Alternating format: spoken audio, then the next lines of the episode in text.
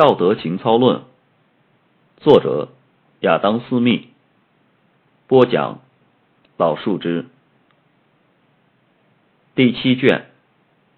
论道德的哲学体系。第一篇，论应当在道德情感理论中考虑的问题。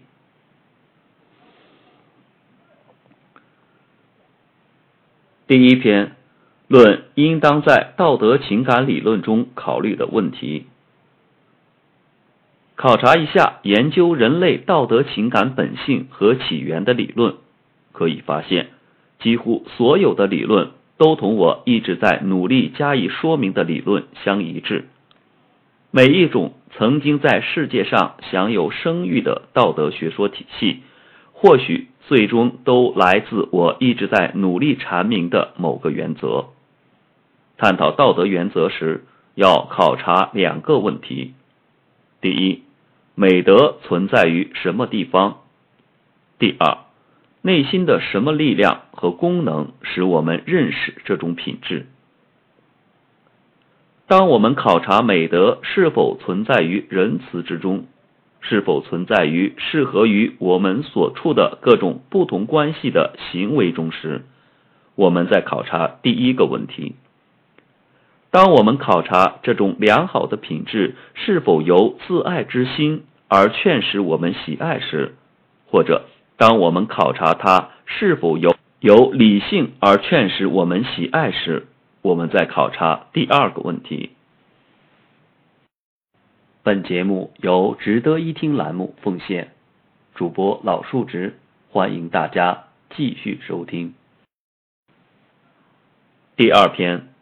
论以对美德的本质做出的各种说明。美德的本质可以归纳为三种类型。有人认为，内心优良的性情存在于对所有感情事宜的控制和支配之中。按照另一种看法，美德存在于对我们的个人利益和幸福的审慎追求之中。还有一些人认为，美德只存在于以促进他人幸福为目标的那些感情之中。显然，如果美德不存在于适宜性之中，它就必然存在于谨慎之中，或者存在于仁慈之中。第一章，论认为美德存在于适宜性之中的那些体系。根据柏拉图、亚里士多德和芝诺的观点，美德存在于行为的适宜性之中，或者存在于感情的恰如其分之中。根据这种感情，我们对激起它的对象采取行动。一，在柏拉图的体系中，灵魂被看成是某种类似小小国家或团体的东西，它由三个不同的功能和等级组成。第一种是判断功能，柏拉图把这种功能十分适宜地称为理性，并且把它看成是所有感情的指导原则。他把不同激情和欲望归纳为两种不同的类型或等级。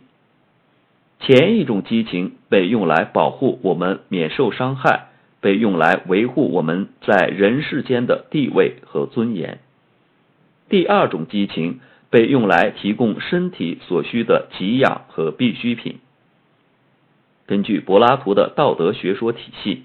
第一种激情比其他天性更为慷慨和高尚。当内心那三种功能各自限于恰当的职能，并且所用的力量同它所追求的目标的代价相适应，而去尽力达到自己正当的目的时，它就产生了正义。这是四种美德中最后的，也是最重要的一种美德。在希腊语中，表示正义的词有几个不同的含义。一种是，当我们没有给旁人任何实际伤害，就说对他采取的态度是正义的。另一种意义是，虽然我们没有伤害他，但是如果我们没有尽力为他做些好事，就是不义。在这个意义上，正义包含了所有的社会美德。第三种意义是，当我们似乎对任何同私人利益有关的特定对象没有给予充分的注意时，我们就被说成对自己不公正。根据柏拉图的理解，正义这个词包含了所有的美德。按照柏拉图的说法，美德的本质在于内心世界处于这种精神状态，灵魂中的每种功能活动于正当的范围之内，不侵犯别种功能的活动范围。确切地说，是以自己应有的力度和强度来履行各自正当的职责。二，根据亚里士多德的看法，美德存在于正确理性所养成的那种平凡的习性之中。美德与其说是存在于那些适度的和恰当的感情之中，不如说是存在于这种适度的习性之中。亚里士多德在论述美德存在于行为习惯之中的同时，还把这一观点纳入他反对柏拉图学说的观点之中。根据柏拉图的学说，美德可以被看成某种科学，没有一个人可以清楚的和有根据的了解什么是正确的和什么是错误的，并且采取相应的行动。相反，亚里士多德认为，没有一种令人信服的理解能够形成良好的根深蒂固的习惯。良好的道德并不来自认识，而是来自于行动。三，根据斯多哥派学说创始人芝诺的看法，天性指示每个动物关心他自己，并且赋予他一种自爱之心。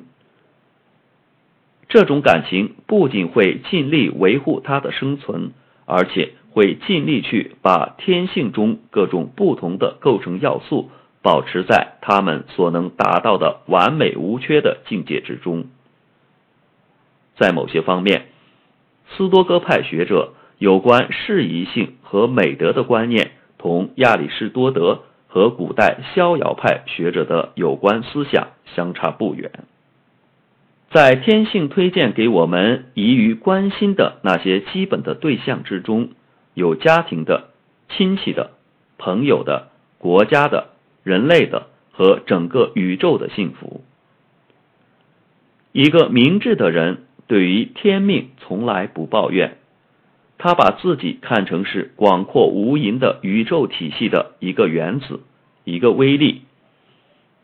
必然而且应当按照整个体系的便利而接受摆布。斯多哥学派由于对贤人认为宜于建立的任何秩序完全听从，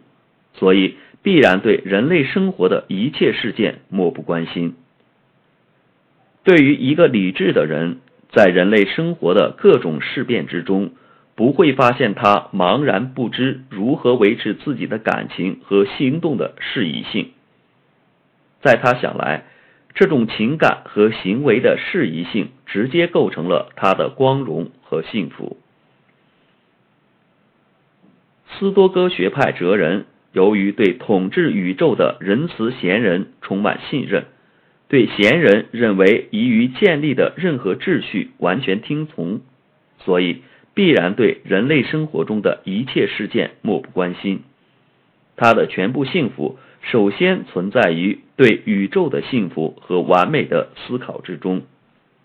其次存在于履行自己的职责之中。斯多哥学派的学者认为，人类生活本身以及可能随之而来的种种便利或不便利，可以根据不同的情况而分别成为我们取舍的适宜对象。在他们看来，在抛弃生命或继续生活下去之间的抉择是一件需要极其严肃和慎重考虑的事情。斯多哥学派坚定地认为，在某些场合心甘情愿地去死具有某种适宜性，这种适宜性也是古代各派哲学家们的共同说教。同时，这些哲学家也表明，人生易于遭受到的更大的不幸，比通常所设想的更容易忍受。对于生和死的轻视，对于天命的极端顺从，对于眼前的人类生活中所能出现的每一件事表示十分满足，是斯多哥学派的整个道德学说体系赖以建立的两个基本学说。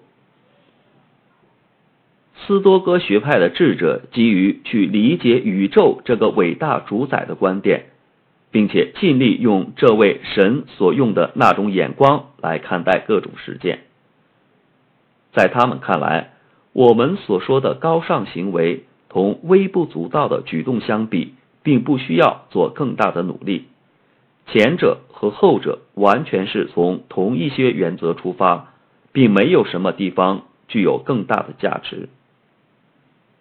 斯多哥学派的学者承认，在未能具有完美的德行和幸福的人中，有一些可能有一定的成就。同时，斯多哥学派要求我们绝对保持冷淡态度，努力节制，以根除我们个人的、局部的和自私的一切感情。四，除了这些古代的哲学体系之外，还有一些现代的哲学体系。后者认为，美德存在于适宜性之中，或存在于感情的适当之中。但是，这些哲学体系都没有提出，甚至也没有自称提出过任何能借以弄清或判断感情的恰当或适宜的明确的或清晰的衡量标准。本节目由值得一听栏目奉献，主播老述职，欢迎大家继续收听。第二章，论认为美德存在于谨慎之中的那些体系。认为美德存在于谨慎之中并流传下来的体系中，最古老的是伊壁鸠鲁学说。他认为，只有肉体的快乐和痛苦才是天然欲望和厌恶的首要对象，他们还是这些激情之唯一重要的对象。按照伊壁鸠鲁的说法，内心的快乐和痛苦最终还是来自肉体上的快乐和痛苦。想到过去在肉体上的一些快乐，内心就感到愉快，并且希望得到另一些快乐；而想到过去在肉体上忍受过的痛苦，内心就感到难受，并且害怕今后遭受同样的或是更大的痛苦。因此，人所能享受到的最完美的幸福，就存在于肉体上所感到的舒适之中，存在于内心所感到的安定和平静之中。到达人类天性追求的这个伟大目标，是所有美德的唯一目的。一切美德并不是因为本身的缘故而被人追求，而是因为它具有到达这种境界的倾向。伊壁鸠鲁的体系与柏拉图、亚里士多德和芝诺的体系在如下方面是相同的，即认为美德存在于以适合的方式去获得天然欲望的各种基本对象的这样一种行为之中。它和其他一些体系的区别在于另外两个方面。首先，在于对那些天然欲望的基本对象所做的说明之中；其次，在于对美德的优点或者对这种品质所应当得到的尊敬的原因所做的说明之中。按照伊壁鸠鲁的观点，天然欲望的基本对象就是肉体的快乐和痛苦。而按照其他三位哲学家的说法，还有许多其他的对象，这些东西是因为其自身的缘故而成为人们的基本需要的。本节目由值得一听栏目奉献，主播老述职，欢迎大家继续收听。第三章，论认为美德存在于善行之中的那些体系。认为美德存在于仁慈之中的体系是奥古斯都时代以及其后的大部分哲学家的体系。根据他们的看法，在神的天性中，仁慈或仁爱是行为的唯一规则，并且指导着所有其他品质的运用。人类内心的至善至美和各种美德都存在于同神的美德的某些相似或大部分相同之中，因而都存在充满着影响神的一切行动的那种仁慈和仁爱的相同原则之中。美德存在于仁慈之中，这是一个被人类天性的许多表面现象所证实的观点。仁慈是唯一能使任何行为具有美德品质的动机，所以某种行为所显示的仁慈感情越是浓厚，这种行为能得到的赞扬必然就越多。自爱是一种从来不会在某种程度上或某一方面成为美德的节操。哈奇森博士不仅不承认自爱是一种能促成具有美德行为的动机，在他看来，甚至是对自我赞赏的愉悦的一种关注，它减弱了仁慈行为的优点。这种体系的一种倾向，就是通过把自爱描述成绝不会给那些受它影响的人带来任何荣誉，在人们的心中培养和助长一切感情中最高尚的和最令人愉悦的感情，从而不仅控制非正义的自爱，而且在一定程度上消除这种性情的影响。三种体系：把美德置于适宜之中的体系，把美德置于谨慎之中的体系，以及认为美德存在于仁慈之中的体系，是迄今为止对美德的本质所做的最主要说明。其他一切有关美德的描述，不管它们看上去是如何不同，都不难把它们归纳为三者中的这一个或那一个。本节目由值得一听栏目奉献，主播老述职，欢迎大家继续收听。第四章，论放肆的体系。之前论述的三个体系中的每一个，其基本倾向都是鼓励人类心中最高尚的和最值得称赞的习性。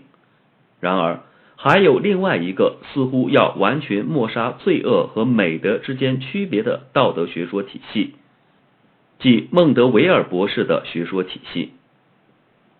孟德维尔博士把任何根据某种适宜感，根据对于什么是值得表扬和值得称赞的这个问题的某种考虑所做出来的行为，看成是出自对赞美和表扬的爱好，或者出自像他所说的那种爱好虚荣的行为。他认为人更加关心的自然是自己的幸福，而不是他人的幸福。他不可能在自己的心中真正的把他人的成功看得比自己更重要。根据他的学说，一切公益精神和所有把公益利益放在个人利益前面的做法，只是一种对人类的欺骗和哄骗。因而这种被大肆夸耀的人类的美德，这种被人类正向仿效的人类的美德，只是自尊心和奉承的产物。孟德维尔博士并不满足于把虚荣心这种肤浅的动机说成是所有那些被公认具有美德的行为的根源，他尽力从其他许多方面指出人类美德的不完善。然而，把每种激情，不管其程度如何以及作用对象是什么，统统说成是邪恶的，这是蒙德维尔大谬所在。通过他的理论体系，孟德维尔证明了自以为是美德的东西只是一种对人类的欺骗，同时也说明了个人劣行及公共利益，因为如果没有这种个人劣行，就没有一个社会能够繁荣。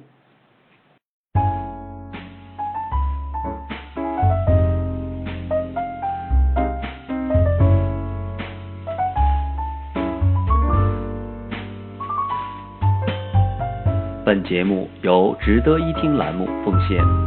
主播老数值，欢迎大家继续收听。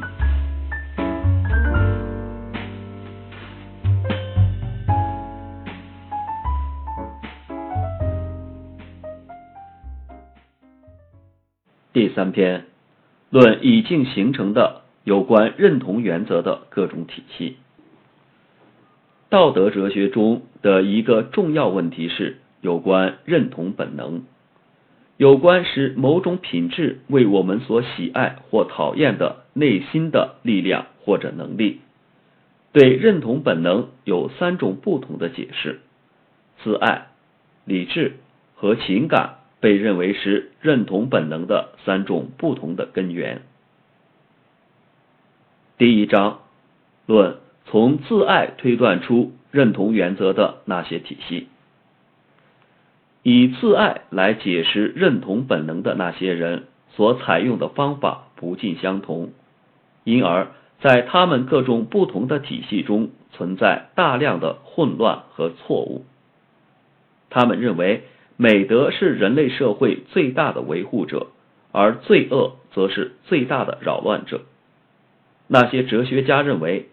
如果我们生活在那遥远的年代和国家里，我们的情感也会因为他们可能带来的利益或损失而受到影响。然而，从自爱推断出的一切情感和感情，从来没有得到充分和明白的解释。第二章，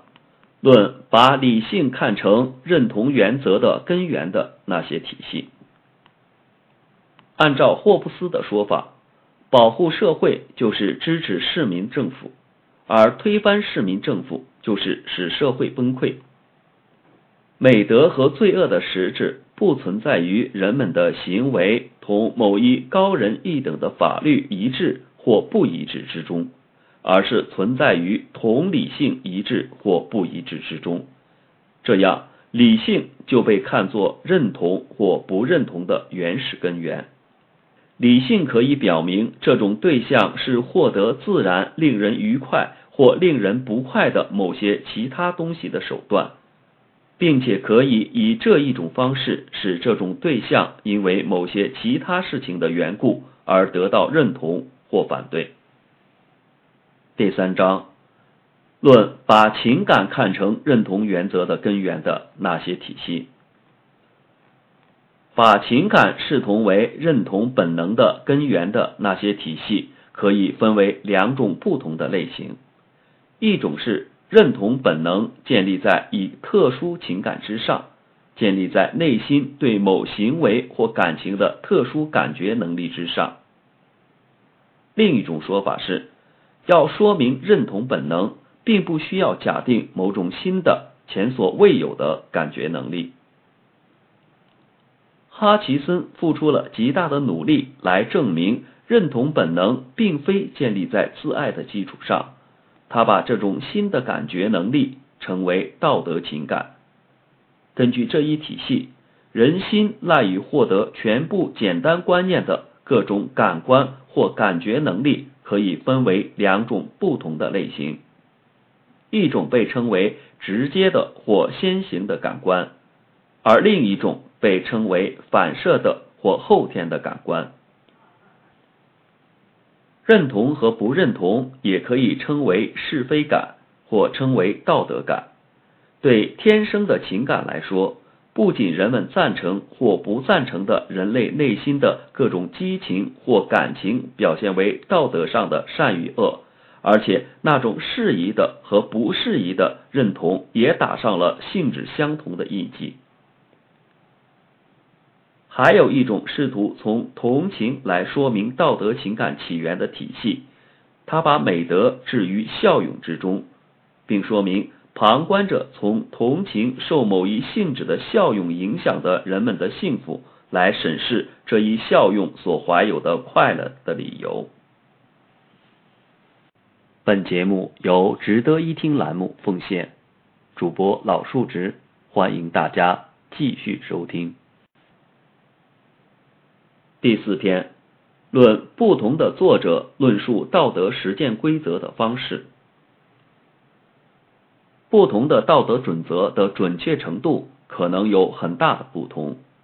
一种人始终坚持有关某种美德的考虑，自然引导他们采用那种不明确的方式；而另一种人则尽力采用其中只有某些可能具有确定性的戒律。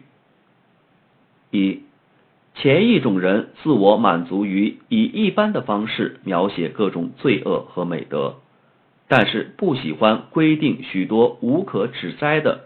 适用于一切特殊情况的明确准则。西塞罗的《论责任》、亚里士多德的《论理学》等著作向我们提供了适意而生动的图片似的叙述，激起了我们对美德的热爱。二，第二种道德学家，他们不满足于自己以这种一般方式来表述他们可能介绍给我们的那种行为一般趋向的特征，而努力为我们指出各种行为的方向，规定正确而精准的准则。